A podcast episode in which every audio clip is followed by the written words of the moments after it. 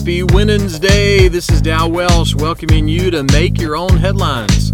Sponsored by Gus Polinski and the Kenosha Kickers and the letter C.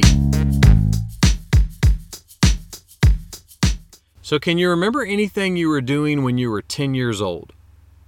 I think it was around 10 that I started being a little obsessed with anything associated with Andy Jordan's Bicycle Center. I'm pretty sure that was the jingle. When Russell Crosby was 10 years old, he bought and dismantled his first truck. Well, there you go. When his parents looked in the barn that day, they probably never dreamed he would grow up to be a super cool mechanic. But now he's killing it at his own shop called Russell's Wrench in Clinton, New Jersey. According to an article this week on NewJersey.com called Sing Me a Song of Auto Repair, Russell and his team fix foreign and domestic cars, and they found a special niche taking care of emergency vehicles. If you live in Clinton, New Jersey, give Russell a try. And if you need a little encouragement, be sure to ask for Roxy when you go to the office.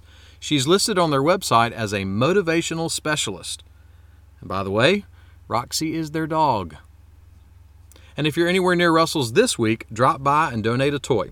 They're collecting for the Marine Corps Toy for Tots through Friday. If you don't live in Clinton, New Jersey, and you're more around the Midlands of South Carolina, then here's a shameless plug to stop by Dick Smith Nissan at St. Andrews and ask for Carter.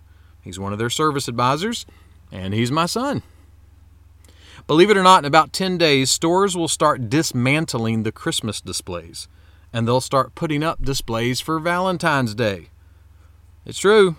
And in doing so, they are just completely skipping over National Squirrel Appreciation Day. I just don't get it. About 700 years before Jesus was born, God told Isaiah to write these words down about the baby in the manger.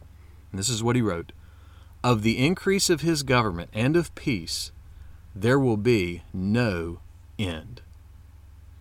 You know, they can dismantle the holiday displays, but they can't dismantle the truth of these holy days.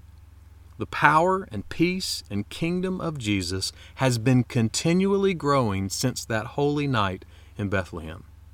And his kingdom, and only his kingdom, is forever and His peace and only His peace will never end.